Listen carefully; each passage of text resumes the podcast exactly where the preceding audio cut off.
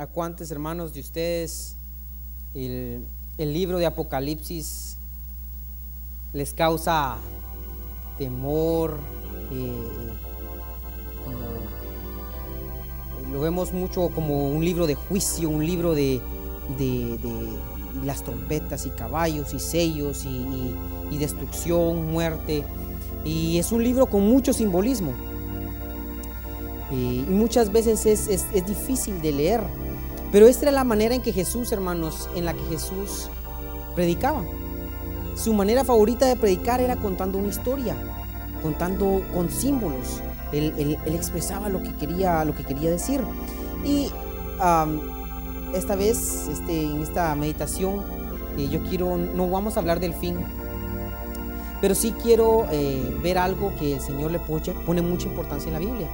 Y cuando el Señor repite algo, usualmente es para que pongamos atención. Tal vez no sea lo más importante de toda la Biblia, pero es, lo repite y la repetición en la Biblia es, pongan atención, pongan atención. El que tiene oído para oír, oiga lo que el Espíritu dice a las iglesias. Hermanos, esta frase, el Hijo del Hombre la repite siete veces en los primeros tres capítulos de Apocalipsis. A través de un, estudio corto, hermanos, quisiéramos ver lo que el Espíritu dijo a estas siete iglesias en Apocalipsis. Y este no es un mensaje únicamente para esas iglesias, hermanos. Eh, en otras ocasiones se ha comparado estas, estos mensajes a estas iglesias con las edades de la que ha tenido la iglesia. La iglesia primitiva, eh, la asocian con Éfeso. La, iglesia ah, perseguida la asocian con Esmirna. Y así se va hasta llegar a nosotros conocemos que estamos en la edad de la, de la iglesia de la Odisea. Pero esta vez yo no quisiera verlo de, de ese ángulo, sino quisiera que lo tomáramos como los mensajes que el Señor da a estas iglesias. Todos tienen pequeñas joyas y tienen pequeños mensajes preciosos para nuestras vidas, hermanos. Este es un mensaje para el que quiera oír. Como repite este mensaje, este, esta frase que él dice, que tiene oído para oír, oiga. Es un mensaje para el que quiera oír. Cada uno de estos mensajes que, que son revelados a Juan para las iglesias tienen la misma, las mismas partes. Casi en su totalidad todas las iglesias tienen lo mismo. Tienen un destinatario, un remitente. Tiene lo que la iglesia hacía bueno, lo malo que hacía la iglesia. Siempre les daba un consejo. Siempre había una consecuencia por no seguir el consejo. En algunas ocasiones ah, hay una promesa para esa iglesia. Y al final termina siempre con una promesa para el que venciere. Y vamos a ver más adelante eso. Quiero ver con ustedes en esta noche únicamente la primera, el primer destinatario. Apocalipsis 2.1. Escribe al ángel de la iglesia en Éfeso. Esta, esta palabra ángel, hermanos, es mensajero. Esta es la palabra que se utiliza, que se traduce en nuestras Biblias como, como, como ángel. Se escribe al ángel de la iglesia en Éfeso. Y Éfeso es la primera iglesia a la que Dios le está hablando. ¿Quién está hablando? Porque en todas es, la, mis- es el mismo Hijo de Dios, el Hijo del Hombre, el que está dando estos mensajes, pero Él se introduce de una forma distinta a cada una de estas iglesias. Y en esta ocasión, en el versículo 1, se introduce de esta forma. El que tiene las siete estrellas en su diestra, el que anda en medio de los siete candeleros de oro, dice esto. Más atrás, en, en el versículo 20 del capítulo 1, explica qué son esas siete estrellas y qué son los siete candeleros de oro. El misterio de las siete estrellas que has visto en mi diestra. Y de lo- esto lo está diciendo al- a Juan. El misterio de las siete estrellas que has visto en mi diestra y los siete candeleros de oro es este. Las siete estrellas son los siete ángeles, los siete mensajeros de las siete iglesias. Son las siete iglesias, ¿sí? Y los siete candeleros que has visto son las siete iglesias. Los candeleros son las iglesias y las siete estrellas son los mensajeros. Podríamos bien leer es- esa, esa interpretando como, como lo interpreta el versículo 20 del capítulo 1. Pudiéramos leer ese versículo 1 del capítulo 2 el que tiene los siete mensajeros en su diestra, el que anda en medio de sus siete iglesias, hermanos.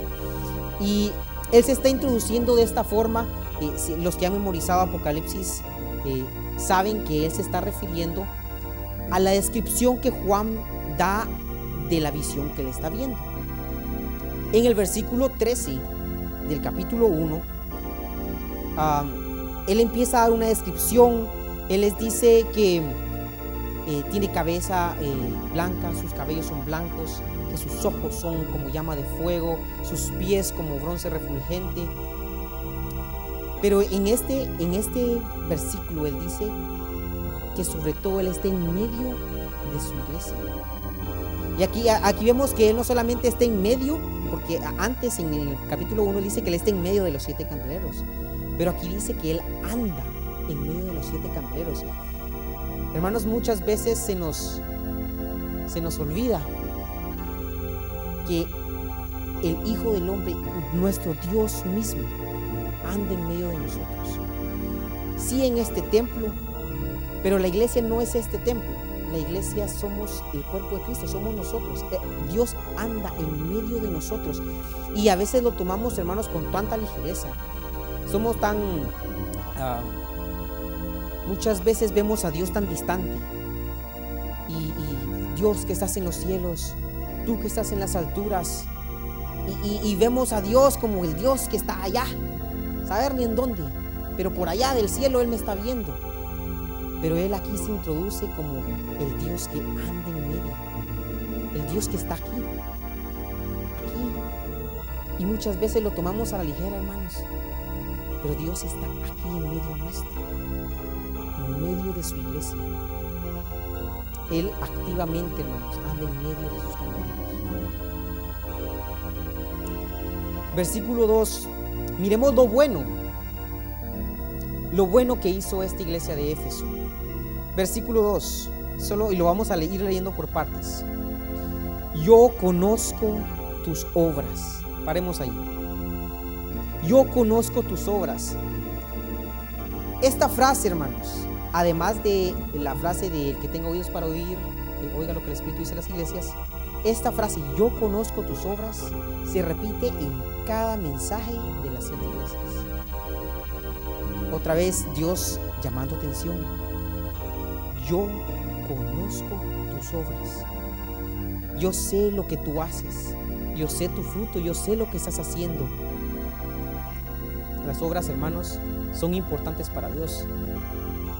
En Efesios, en Efesios 2, versículos 8 y 9, y, lo hemos escuchado muchas veces, lo, eh, es muy, muy, uh, muy famoso estos versículos. Porque por gracia sois salvos por medio de la fe. Y esto no de vosotros, pues es don de Dios, no por obras, para que nadie se gloríe. Y, y, nos hemos aferrado a eso, que no es por obras, es por gracia. Y es cierto, hermanos, nuestra salvación es por gracia. Pero olvidamos que sigue el versículo 10. Porque somos hechura suya, creados en Cristo Jesús para buenas obras, las cuales Dios preparó de antemano para que anduviésemos en ella. Por gracia sois salvos, no por obras, hermanos. Fuimos salvos por gracia, pero fuimos creados para buenas obras. Así dice el versículo 10. Creados en Cristo Jesús para buenas obras. Ese es nuestro, nuestro propósito en la vida, hermanos. Creados para buenas obras. Jesús dice, por sus frutos los conoceréis. ¿Qué estás produciendo, hermano? ¿Cuáles, tus, ¿Cuáles son tus obras? ¿Qué haces? ¿Cuál es tu fruto? Santiago 2, versículo 17, y lo hemos escuchado muchas veces. Así también la fe, si no tiene obras, es muerta en sí mismo. Eh, y lo hemos escuchado muchas veces, pero razonemos, hermanos. Eh, él está diciendo algo muy, muy obvio, pero, pero eh, lo, envolvemos en algo como muy espiritual. Él está diciendo algo bien sencillo, hermano. La fe sin obras, si no tiene obras, es muerta en sí mismo. Si usted cree en algo, hermano, usted va a actuar en base a eso. Si no cree en algo, o no va a actuar o va a actuar completamente en la dirección opuesta, ¿sí o no? Por ejemplo, si, si yo creo que, que el ejercicio es bueno para mí, voy a, en la noche anterior voy a dejar mis zapatos para correr, mi, ropa para salir a correr y tempranito en la mañana voy a salir a hacer ejercicio, voy a salir a sudar, eh, voy a comer saludablemente. Eh, cuando me duela un día, el siguiente ahí voy a estar, aunque, me duelan los músculos, pero ahí voy a estar y, voy a cuidarme eh, en, mi cuerpo, no lastimarme y, voy a actuar y voy a hacer obras porque yo creo que el ejercicio me hace bien. Pero si yo no creo que, necesito ejercicio, una semana me va a durar la emoción y ahí van a quedar tirados los tenis y, y por allá van a quedar tiradas las pesas. Si no creo, no voy a hacer, hermanos. Sin fe, sin obras, la fe es, muerta. Si no creo, no voy a hacer obras. Tito 3, versículo 8. Palabra fiel es esta. Y en estas cosas quiero que insistas con firmeza para que los que creen en Dios procuren ocuparse en buenas obras. Estas cosas son buenas y útiles a los hombres. Muchas veces al pensar en buenas obras, hermanos, pensamos en, visitar a los enfermos, en ir a, la cárcel y visitar a, los que están en la cárcel. Eh, pensamos en cuidar a las viudas, cuidar a los huérfanos, pensamos en, en alimentar a los hambrientos. Y es cierto, esas son buenas obras, hermanos. Pero las buenas obras, como lo vemos en las escrituras, no es algo de una vez al mes, una vez cada dos semanas. Verlo de esa forma, hermanos, es, es limitarnos, es como las buenas obras, es, es, eh, ofrendar para, para, el concurso bíblico eh, y nos limitamos a algo tan pequeño, hermanos. Las obras, las buenas obras no deberían ser a ese evento esporádico, debería ser una forma de vida. ¿Cómo, cómo le hablas a, a la gente? A los que están alrededor tuyo. ¿Cómo reaccionas cuando hay una situación incómoda, cuando hay una injusticia? ¿Cuál es tu conducta en frente de tus compañeros de trabajo, tus compañeros de universidad, tus clientes, tu jefe, tu esposa, hijos? ¿Cómo vives cuando tus padres, tus pastores o alguien de la iglesia no está viendo? ¿Cuáles son tus obras? Así alumbre vuestra luz delante de los hombres, para que vean vuestras buenas obras y glorifiquen a vuestro Padre que está en los cielos. Más atrás en Efesios vimos que no es por obras para que nadie se gloríe y las obras no son para que nos gloriemos, hermanos. Aquí Mateo, en el capítulo 5, versículo 16, dice que las obras son para que glorifiquen los que ven nuestras obras, glorifiquen a Dios que está en los cielos, a nuestro Padre que está en los cielos. Damos un mensaje con nuestra conducta, hermanos. Damos un mensaje con nuestras obras. Si nuestra conducta es una en iglesia y otra en la calle y otra con nuestros compañeros, estamos dando un mensaje. Lastimosamente, hermanos. No sé cuántos de ustedes se han topado con, con personas en la calle de que le dicen a uno, no, es que yo no voy a la iglesia porque, porque esos cristianos son la misma cosa. Peores, peores son porque se creen santos y, aquí es mentiroso, es ladrón. Y yo conozco a ese y ese dice que va a la iglesia y, y yo soy mejor. Tus obras, hermano. Tú eres una luz. Así alumbre vuestra luz, dice este, este, este versículo. Pero si la luz que tú tienes es oscuridad, es tinieblas, ¿qué luz vas a dar? ¿Cómo vamos a reflejar a Cristo, hermanos? Los que están afuera ¿Cómo van a ver a Cristo? Ellos no lo conocen. Uno le dice, conoce a Cristo, sí, pero ellos, ¿cómo lo van a conocer? Ellos no tienen a nadie que ver más que a Cristo en ti. Solo pueden ver a Cristo en ti. Esa es la única, la, única forma en la que se les va a presentar a Cristo, a Cristo en ti. Y si le estás presentando un Cristo tramposo, un, Cristo que mediocre, un, Cristo que, que, que, que no es que hace componendas, que, usa, escucha música, música que no es correcta. ¿Qué Cristo estás mostrando? Esta iglesia en Éfeso, hermanos, era un ejemplo de buenas obras. Una segunda cosa que ellos hacían muy bien, su trabajo y su paciencia. En el versículo 2 también, de esta versión de las Américas, dice, yo conozco tus obras, tu fatiga y tu perseverancia. A diferencia, eh, la Reina Valeria dice tu arduo trabajo y tu paciencia. Esta palabra paciencia, hermanos, eh, se traduce en otras, en otras versiones como, eh, el, el Strokes dice como resistencia o aguante. Esto se repite para esta iglesia, Dios lo repite dos veces. En el siguiente versículo, en el versículo 3 dice, y has sufrido y has tenido paciencia, lo mismo. Y has trabajado arduamente por amor de mi nombre y no has desmayado.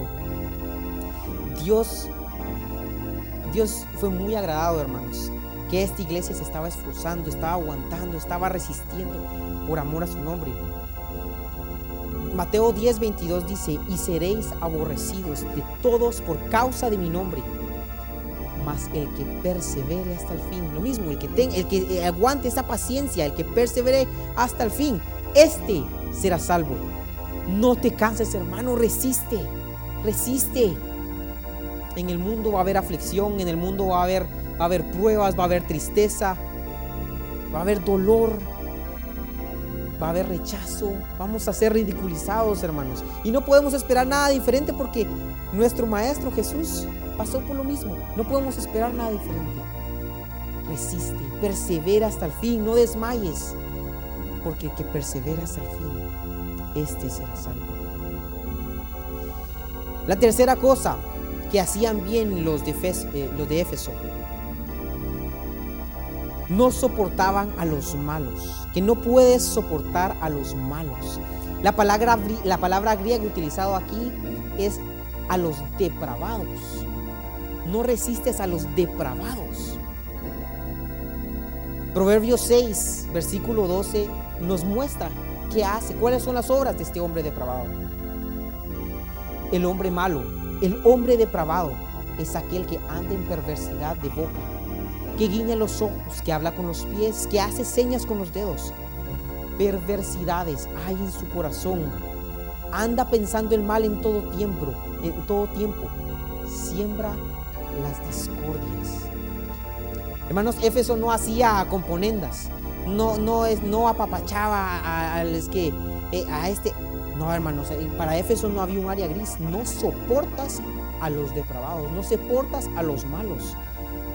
No soportas a aquellos que tienen perversidad en su boca, que siembran discordias. No lo soportaba. El siguiente versículo. Los de Éfeso sabían cuál era ese fin, hermanos. El siguiente versículo en Proverbios dice, el eh, versículo 15, por tanto, su calamidad, la calamidad del hombre depravado, vendrá de repente. Súbitamente será quebrantado y no habrá remedio. Hermanos, es serio. Aborrezcamos la discordia. Aborrezcamos, cuidemos lo que sale de nuestra boca con nuestros hermanos, con en nuestra familia, hermanos. Aborrezcamos la discordia. Dios no está en, un espíritu de pelea, de discordia, de, de, enojo. Dios no está ahí, hermanos. No habrá remedio. La cuarta cosa que hacían bien los de Éfeso. Y esta iglesia es de las que más cosas tienen preciosas, hermanos, que hacían muy bien. Versículo, versículo 2. Y has probado a los que se dicen ser apóstoles y no lo son, y los has hallado mentirosos. hermanos, estos hermanos de, Éfeso eran como los de Berea, que se, se dice que esos de Berea eran, eran más nobles que los de Tesalónica, porque cada día escudriñaban las escrituras para ver si las cosas que Pablo les estaba diciendo eran así. Ellos se ponían a investigar. Pablo nos está diciendo esto. ¿En dónde estará esto en, nuestra Biblia que nosotros tenemos? Y lo comparaban. Es cierto. Las profecías que él está diciendo se, cumplen en este, en Isaías está esto. Y es cierto, concuerda con lo que él dice. Pero esos hermanos de Éfeso hacían eso, escudriñaban, hermanos, no se quedaban y, ellos escudriñaban, no se quedaban solo así como que, ah, sí, creo. Ellos escudriñaban, hermanos. Es muy peligroso escuchar otras voces, hermanos, escuchar otro, otro, otro río, otra fuente, otros libros. Eh, ahora escuchamos, hay tantos podcasts, tantos en, YouTube, uno busca una prédica y cual tiene un sinfín de prédicas. Es peligroso, hermanos, escuchar otras fuentes, otros ríos. El, enemigo, hermanos, es muy astuto en sembrarnos una semillita de, duda. Y, tal vez esto no es así, tal vez esto es asá. Entonces a uno ya empieza como, no, pero no, no creo. Pero ahí queda esa cositilla ahí adentro y, y si no escudriñamos, si no nos ponemos en la presencia del Señor, fácilmente esa duda, esa semillita puede minarnos, hermanos. Tengamos mucho cuidado. Ellos habían probado a esos que se decían ser apóstoles y no lo eran. La quinta cosa que los, Éfeso, los efesios, sigo confundiendo con los efesos, los efesios, hacían correctamente, está en el versículo 6, eso lo vamos a ver en una iglesia posterior, eh, quiero verlo para, por el tiempo no nos va a alcanzar, pero ellos aborrecían las obras de los nicolaitas, solo para que lo apunten en sus notas, ellos aborrecían las obras de los nicolaitas. Vamos a ver qué significa eso de los nicolaitas en, el mensaje de otra iglesia. Pero veamos ahora lo que, lo que el Espíritu dice que ellos estaban haciendo mal. Versículo 4. Pero tengo contra ti que has dejado tu primer amor. Esto es lo famoso de la iglesia de Éfeso. Han dejado su primer amor. Hermanos, cuando estamos recién casados, Queremos, queremos agradar a esa persona, hermanos. Queremos agradar a nuestra pareja. Le llevamos regalitos y queremos pasar la mayor cantidad de tiempo con ellos, y con ella o con él. Queremos aprender qué le gusta y le preparamos una comida rica y la llevamos a un restaurante rico y, vamos y hacemos un paseo juntos. Nos interesa estar con esa persona, nos interesa escuchar cómo estuvo su día, a, medio mundo le, estamos contando de que qué rica la comida de esta persona, que vieras cómo adornó la casa, qué bonita, y que mi esposo es aquí, es allá, y, recién casados es, es, algo lindo. Así también, hermanos, en nuestra caminata con el Señor, cuando, cuando recién entramos, hermanos, y tenemos ese primer amor, queremos estar con el Señor y queremos queremos orar y queremos no perdernos los domingos, esa media hora de oración, queremos venir los martes, venimos, venimos con un corazón gozoso y deseoso de, alabarlo y, queremos darle su ofrenda de alabanza de nuestros labios. Queremos escuchar la prédica. Estamos en nuestro trabajo escuchando prédicas y, seminarios y queremos más y queremos más. Queremos agradarlo con nuestra conducta. Y es cierto, hermanos, todas estas son para el amor. Pero acabamos de, recibir una enseñanza preciosa de cantares y quiero recordárselas, hermanos. Eso no lo vimos en este seminario, lo vimos en el seminario anterior. Pero el hermano Marvin nos guiaba que el inicio del amor, el inicio de esa intimidad, empieza con el beso. En Cantares, en el primer, lo primero que se dice en Cantares, en el versículo 2, Versículos 2 y 3 dice, oh, si Él me besara con besos de su boca, porque mejores son tus amores que el vino, a más del olor de tus suaves ungüentos, tu nombre es como un ungüento derramado. Por eso las doncellas te aman. Y aquí es revelado ese primer amor, hermanos. Ese primer amor, como el hermano Marvin nos estuvo diciendo y repitiendo, para los que no estuvieron, hermanos, si pueden, de alguna forma, preciosa esa enseñanza, hermanos.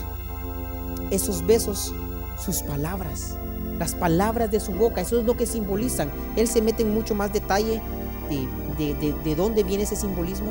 Yo solo estoy aquí para recordarles los besos de su boca, las palabras de su boca, la palabra de Dios. Y esos ungüentos, hermanos. Él nos decía que habla de su presencia. El ungüento es su presencia. Ese es el primer amor. Amor por su palabra y amor por su presencia. Él nos decía, y esto lo leo, lo leo textual, una de las maneras principales de oír del Señor y recibir sus besos es leyendo la escritura. Lo que realmente amamos es lo que perseguiremos, hermanos. El no, el no tengo tiempo es una gran excusa que no valdrá nada en el día final. El no tengo tiempo es una gran excusa que no valdrá nada. Lo que tú amas, hermano, lo que tú verdaderamente amas, vas a hacer tiempo para él. Pero tengo contra ti que has dejado tu primer amor. Ya no amas leer, ya no amas mi palabra como antes, ya no estás atento en oración para recibir mi palabra, ya no, ya no estás pensando en mi presencia. Vienen los domingos y ya no escucho tu clamor. Vienes y ya quieres que se acabe la alabanza y quieres sentarte.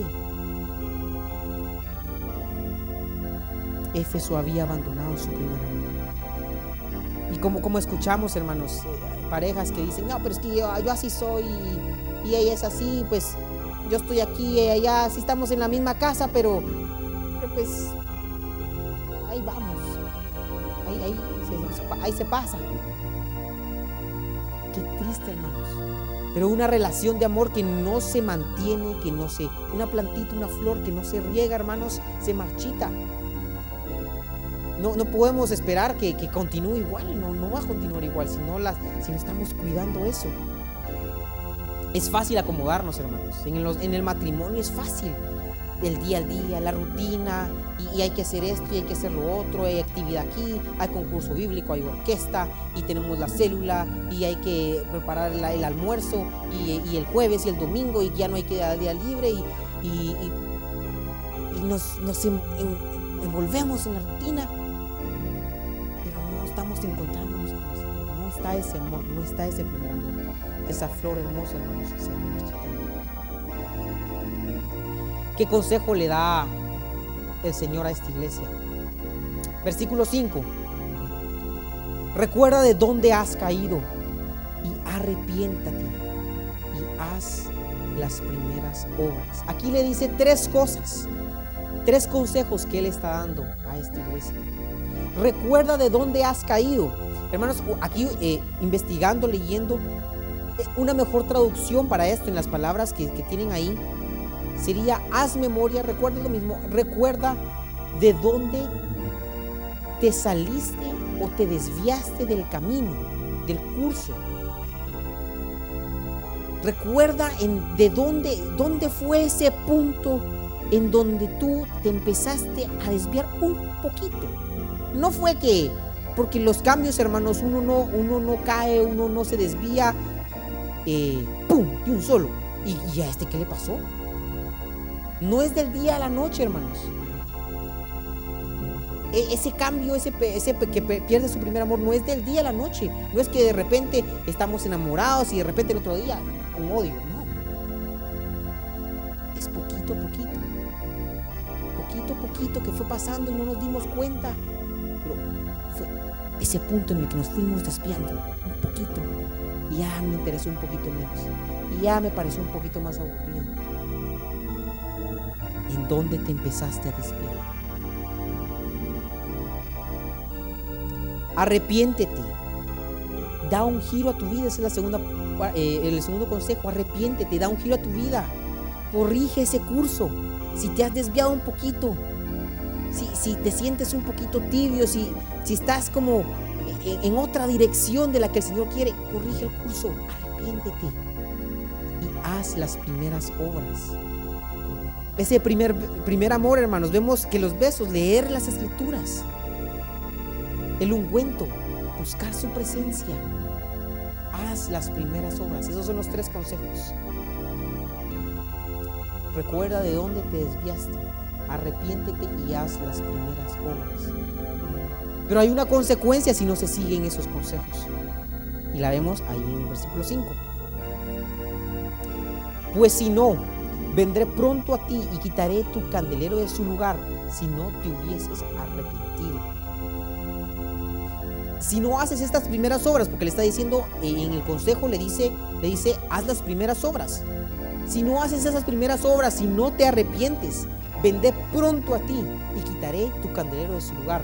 Esta, esta frase, vendé pronto a ti, es como vendré de sorpresa.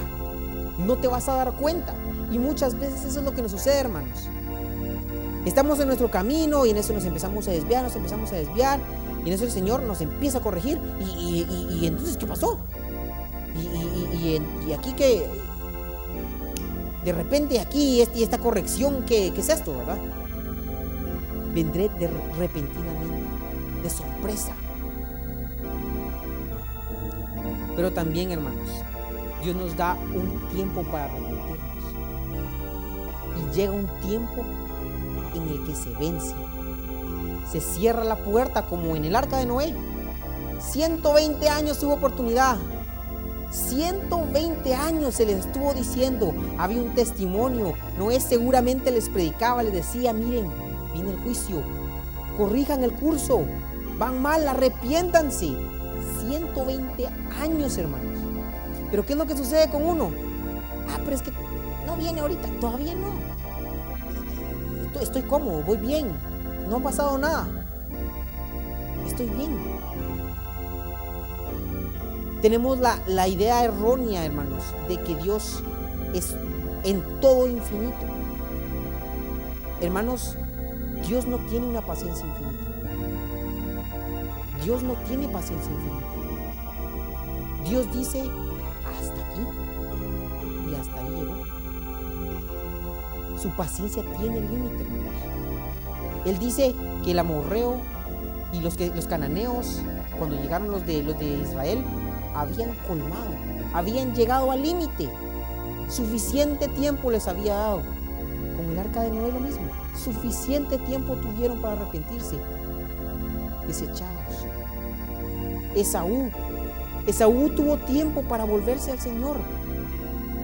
Pero llegó un punto en el que no hubo espacio, no pudo arrepentirse, no hubo tiempo para arrepentirse. Ya no era tiempo.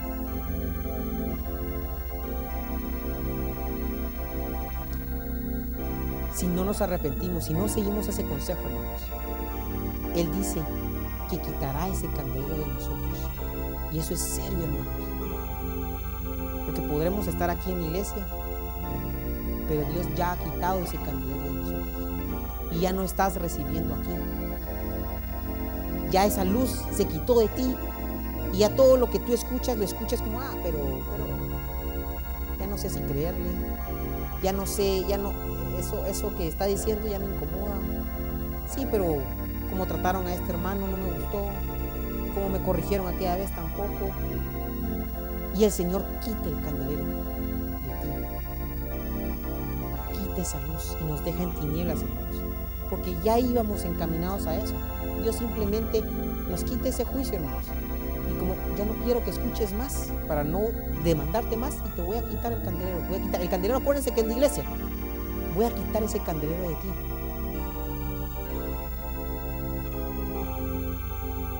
Esa luz de la iglesia, hermanos, ya no alumbrará más en nuestras vidas. Pero hay una promesa para el que venciere. Y esa es la, el siguiente, la siguiente parte de este mensaje a esta iglesia. El versículo 7. El que tiene oído oiga lo que el Espíritu dice a las iglesias. Al que venciere, le daré a comer del árbol de la vida, el cual está en medio del paraíso de Dios.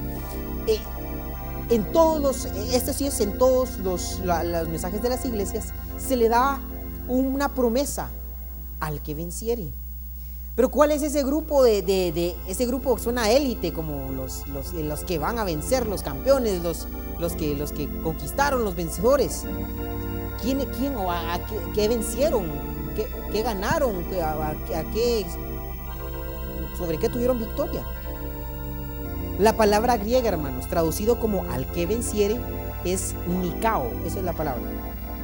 Y quiere decir subyugar. Es, esa palabra en nuestro idioma, hermanos, subyugar, significa sujetar, rendir o someter a obediencia, a obediencia sojuzgar y dominar poderosa y violentamente. Eso es subyugar. A los que subyugan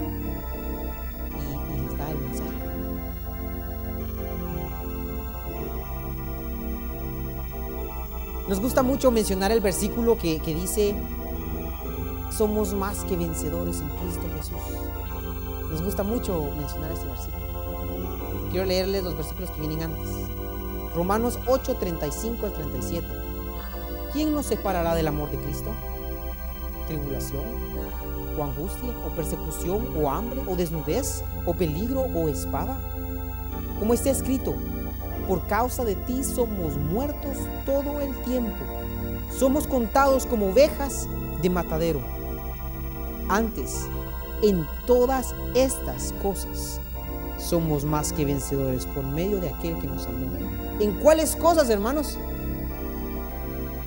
Tribulación, angustia, persecución, hambre, desnudez, peligro, espada.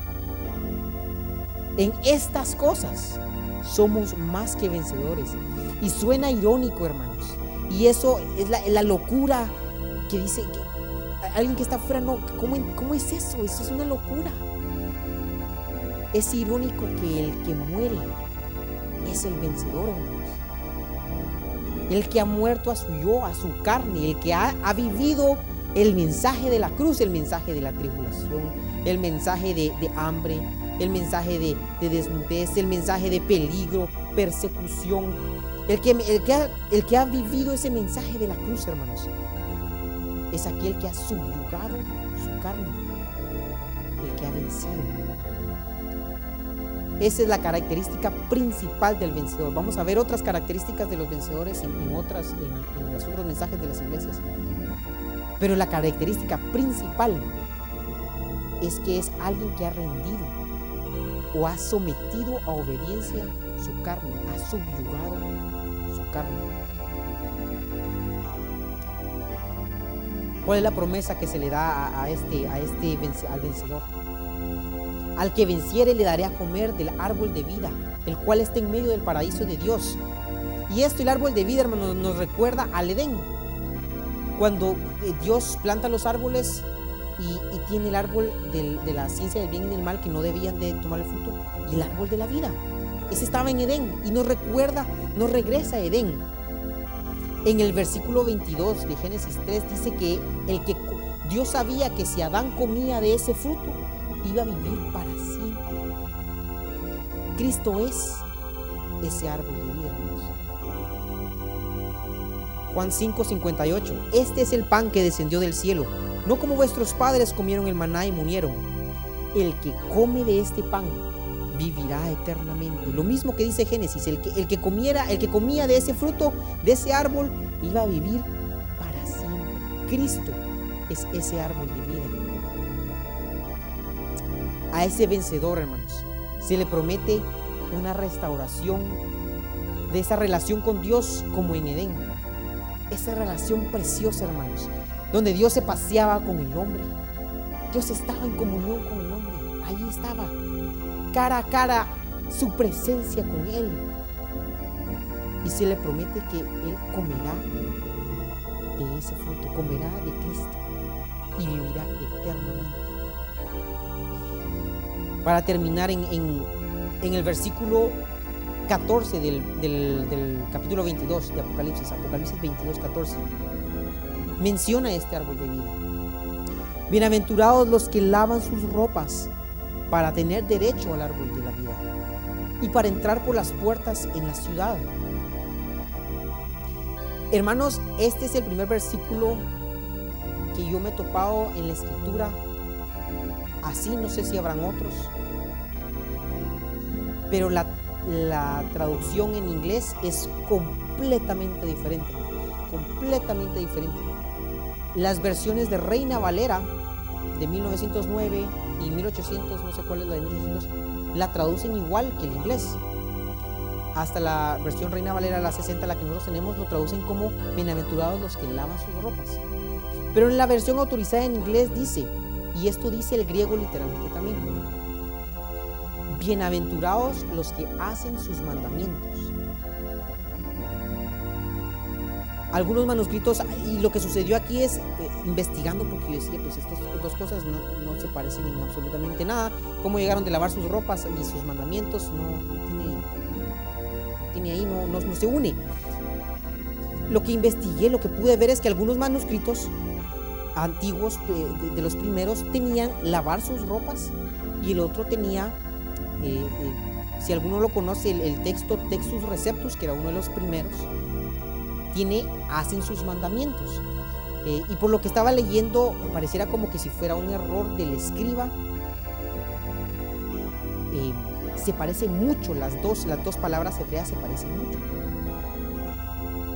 Pero en Dios no hay errores, hermanos. Pareciera ser que la traducción, la autorizada en inglés, la, de bienaventurados los que hacen sus mandamientos, es la que tiene más, mayor respaldo eh, eh, con, los manuscritos y las traducciones que hay. Pareciera que esa es la que tiene mayor respaldo. Pero indiferente, hermanos, el Señor tiene un mensaje con estas dos verdades que le está diciendo aquí. Los que lavan sus ropas y los que hacen sus mandamientos tendrán derecho, dice, al árbol de la vida. Estos son los vencedores. Como dice, los que comen el árbol de la vida son los que tienen el derecho del árbol de la vida. Está hablando del mismo grupo de gente, hermanos. El primer paso en nuestra caminata. Bueno, estas dos verdades es una sola. Y lo vemos en, nuestra, en el primer paso de nuestra caminata. Y eso lo podemos ver en el primer día de la creación. En el primer día de la creación Dios separa la luz de las tinieblas. También lo vemos en nuestro primer paso en nuestra caminata cristiana lo vemos en la primera fiesta de Jehová, la Pascua. El hermano Wesley, cuando hace poquito que vino, pues, predicó un, mensaje precioso y, nos, nos, ah, exponía esta verdad preciosa, hermanos. Y el Señor trajo a mi memoria la prédica de Él porque es exactamente lo que el Señor está diciendo en, estos, en este versículo. Él nos decía que en este primer paso la sangre del cordero nos limpia, nos lava nuestras ropas. Eh, en, la Pascua se usó la sangre para, para, poner en los dinteles. Y eso hizo que ah, el ángel pasara sobre ellos y no los tocara. Y con esa sangre fueron limpiados. Apocalipsis 1.5 ah, eh, eh, nos, nos refuerza este, este, este mensaje. Al que nos amó y nos lavó de nuestros pecados con su sangre. Y ahí vemos ese primer paso, en la Pascua, Él nos lavó de esos pecados. Y aquí está, los que fueron lavados de sus ropas con su sangre. El hermano Wesley también nos decía que este primer paso involucra obediencia. Él decía que creemos por medio de la fe. Como decía, por, por fe pero mostramos esa fe con obediencia, con nuestros actos, con obediencia a esos mandamientos, con las buenas obras. Con eso demostramos esa fe. El que camina sin obedecer los mandamientos de Dios no tiene la verdadera fe. Y ahí se unen, hermanos, estas dos verdades, estas dos versiones. Bienaventurados los que lavan sus ropas y bienaventurados los que hacen sus mandamientos. Aquí están en uno solo, hermanos. Es, el primer paso, la primera iglesia, el primer paso en nuestra caminata. Ese primer amor, las primeras obras. ¿Cuáles son tus obras, hermanos? Si dejamos de obedecer, dejamos de amar. Porque Jesús dijo, si me amáis, guardad mis mandamientos. Y por ahí es donde empieza nuestro amor, guardando sus mandamientos. El que tiene oído para oír, oiga lo que el Espíritu dice.